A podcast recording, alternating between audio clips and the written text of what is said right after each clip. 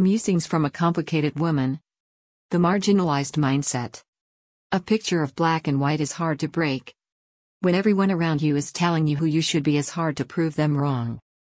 Because at one point, you start believing the lies they whispered to you that got inside your head. You know they are lies because when you look in the mirror, you don't see what they see. You don't see someone that is held back because of color, race, or religion. Not even for gender, sexual orientation, or whatever other classification others created to make you feel like an ill-fitting puzzle that you were never meant to be. You are not a puzzle piece because there's nothing about you that needs to fit anywhere. You are who you are, and you exist just as you are. When you look in the mirror, you realize you are not just a race, color, gender, or man made classification on a long list of classifications. You are unique, and may I say divine?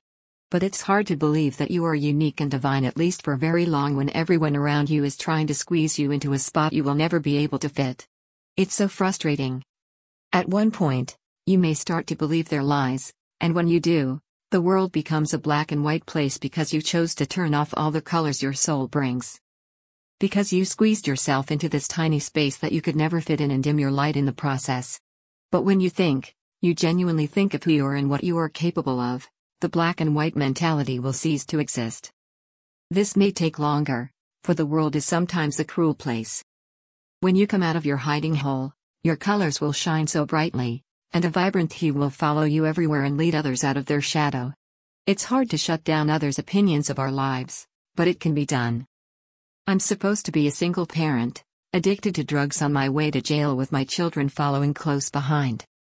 This is the path of black and white, the more natural path paved in front of me, for me to follow. The road was smooth, and everything was there, touching my fingertips at arm's reach. All I had to do was close my fist and accept their vision of me.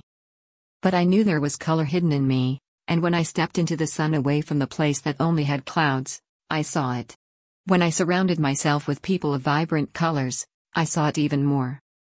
Till one day, the black and white mind was merely a nightmare, and the colors my reality.